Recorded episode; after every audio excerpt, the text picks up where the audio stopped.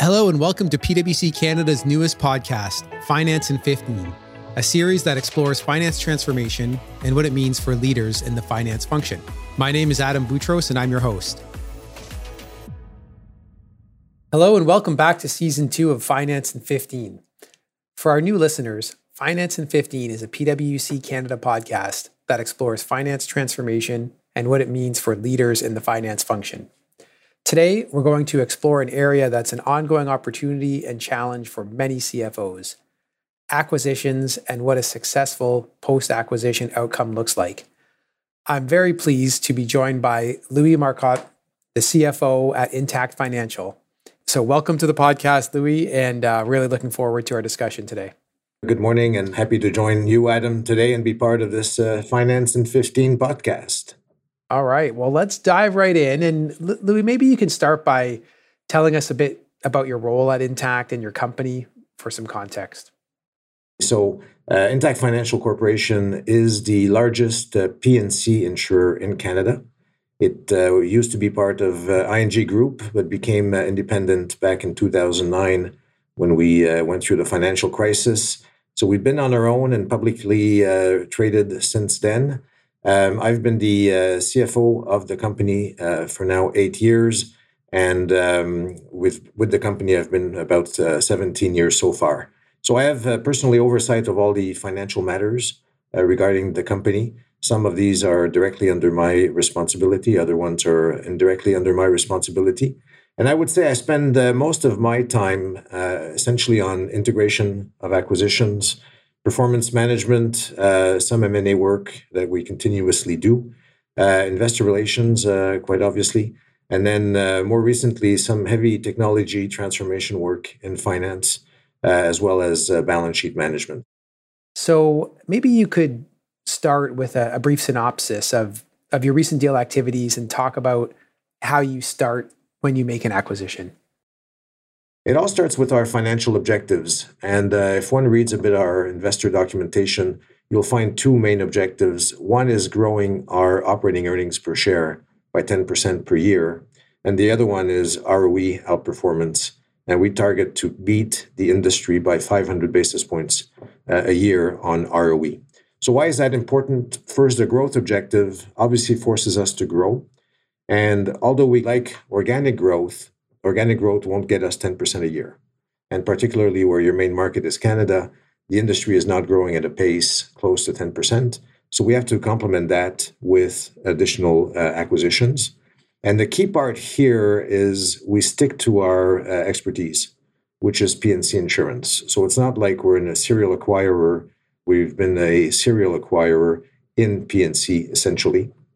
And therefore, our expansions in other markets have been done in the P&C sector. So we've been very disciplined at sticking to our guns, sticking to our expertise, consolidating in Canada first, and now putting our feet abroad.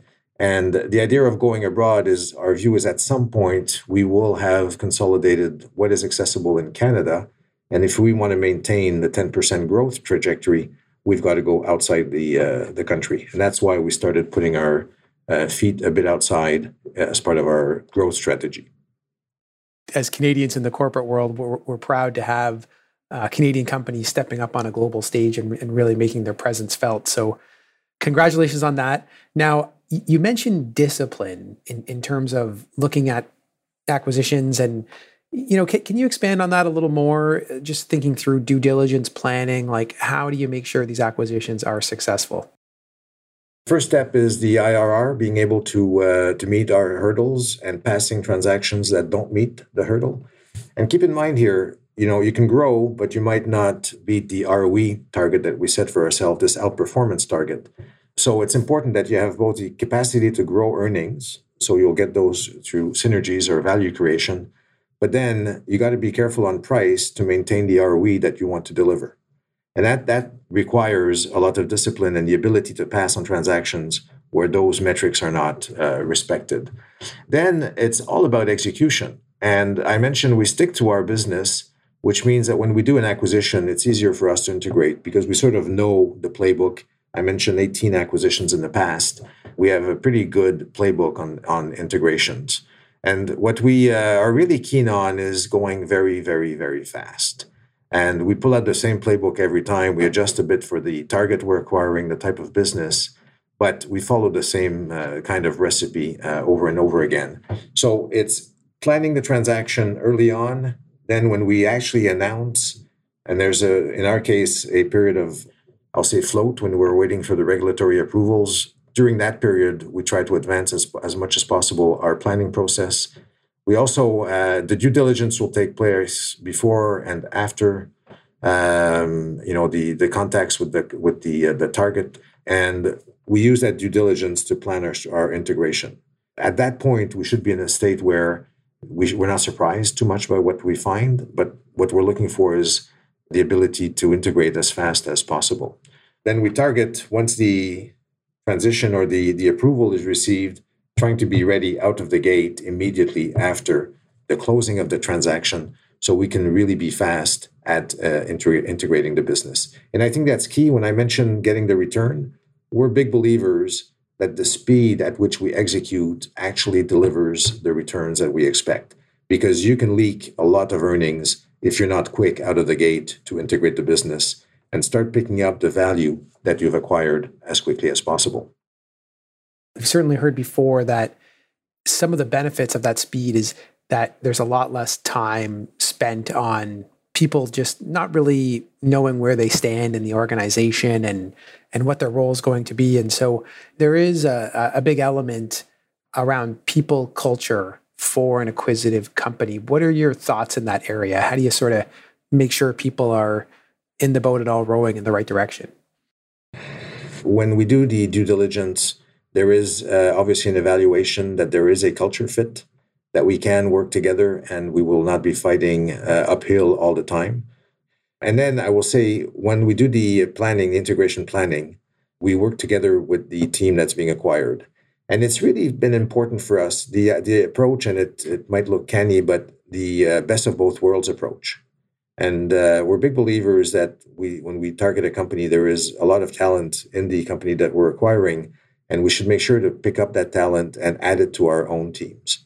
And by working together during the, the planning and integration planning process, we're able to identify key players in the group and make sure that those people have a place in the company once we move on and execute on the integration. So that's a key element for us. We try to target for everybody to have certainty. And I, I talked about removing uncertainty for people. That's a key point for us in the integration as quickly as possible. And I will say the feedback from that is is what is most appreciated. Yeah, well said. And yeah, I, th- I think you know certainly that is, has been one of the keys to the success that we see across the market. So, uh, and maybe shifting gears a little bit here, maybe we can get into data analytics, the information that you're relying on to first make acquisitions, identify the right targets, and then secondly, how to bring it all together once the acquisition closes? How do you kind of view the technology and how to bring it all together? Sure. So the technology, I will say, from a targeting point of view, is fairly limited. You know, you'll go for publicly available information, possibly uh, some privately available information through bankers and such. That's not where technology has been useful for us. I will say two areas. First, during the the planning process, we do a lot of evaluation of uh, rate adequacy. And so we'll compare the rate for similar profiles in our business with those of our uh, of the target where the pricing lands so that we have a sense of the challenge ahead of us in terms of integrating uh, the businesses into our systems. So here we're literally running, you know, the target's typical policies on our system to see where the algorithms will land and, and what kind of uh, dislocation in pricing we'll have. And then post closing, we've taken the view of, particularly in Canada, where we can migrate into our systems, is to do that as quickly as possible. Generally speaking, when you're into personal insurance, whether it's home or auto, it's fairly simple. The products are not hugely different. So you can migrate the policies into your system as quickly uh, as possible. And, and literally, we start that 60 days after close. And I say 60 because you need to give 60 day notice to a customer before migrating them to your own company's platform.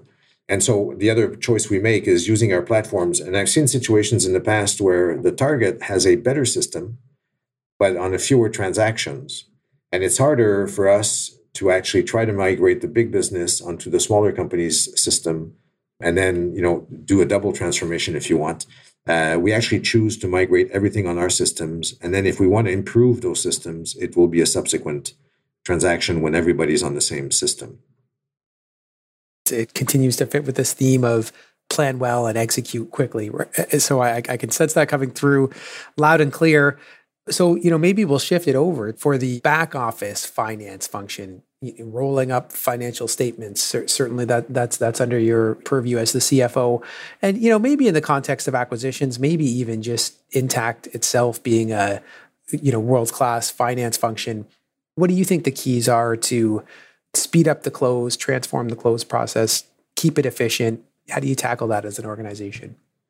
I'm a believer that speed brings efficiency that you're not creating more work you're shifting work from you know post month to prior to the month. For example we don't close earlier to meet the deadlines. Our closing process is what four four to five days right now for a fairly big uh, business. What underlies that really uh, that to me is the most important is the belief that the faster managers are aware of their results the faster they'll take action.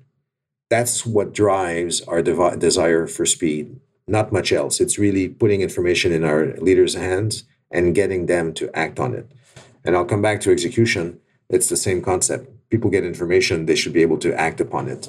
We have actually, um, so I said we report in four to five days. That's internal reporting. Our external reporting on a quarterly basis comes out, I will say, four to five weeks after quarter end. We're not in a rush to get out there faster, but four to five days is good for people to get the results. Now, having said that, we actually have a process where we forecast results every week. And it's quite interesting when we integrate new uh, companies, the reaction of the target is always like, these guys are crazy. This is the insurance business. How can you forecast so often? But the reality is, you know what? People keep their, their thumbs on the business, they keep a pulse because they have to think about the forecasts and how things are happening. So if you believe in speed, you can wait for the close four or five days afterwards and then act upon the results. But you can actually go faster if you know that some of your indicators, in our in our example, you know, claims volumes coming in are, are higher. Well, you don't have to wait for month end to act. You can actually act up upon the forecast. So it's all driven around execution again. It's get the numbers. They're not perfect, but if they're telling you something's going wrong, take action now fascinating, Louis, and, and you know, I, I, linking it back to really what matters, and you know, using the information to run the business on a timely basis. That's you know, you'll get a lot more traction that way. So, as we're getting to the end of our podcast here, it'd be great if you could summarize for our listeners a, a few areas that you think CFOs should focus on during their acquisition cycle, and you know, just share some of what you learned through your experiences. I would say what comes to my mind, I, I repeat discipline. It's important. Uh, don't. It's easy to go out and buy and get excited with an acquisition. Keep your metrics, keep your hurdles, be disciplined about it. Plan, plan, plan, and you can anticipate a lot about what's going to happen. Uh, so plan and overplan and continue planning.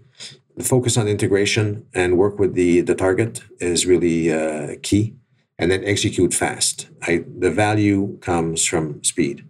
So you got to be brutal about execution. And I, you know, when I talk about discipline, it's when you plan the acquisition and you expect some returns. Well, when you actually execute, monitor against what you were planning. And that's really key. And don't let go, don't let any leakage drive what drove you initially to that uh, transaction. So I, am you know, a big believer that the value creation is really a function of time, and uh, time is money for real. All right, very well said, Louis, and a, a, great way to wrap up our, our session here. It's been excellent speaking with you today. Thank you for your time and thanks for joining us. Thank you. It was a pleasure. So, if you'd like more details on value creation acquisitions, many of the things that, that Louis touched on, please visit our PwC Canada Deals webpage, where we have some great insights on these topics and, and the most recent M&A industry trends and outlook for 2022.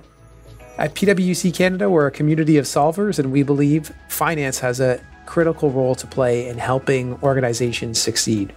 If you'd like to be part of our CFO community of solvers, please reach out to me and we can get you involved. I hope you enjoyed our sixth episode of season two.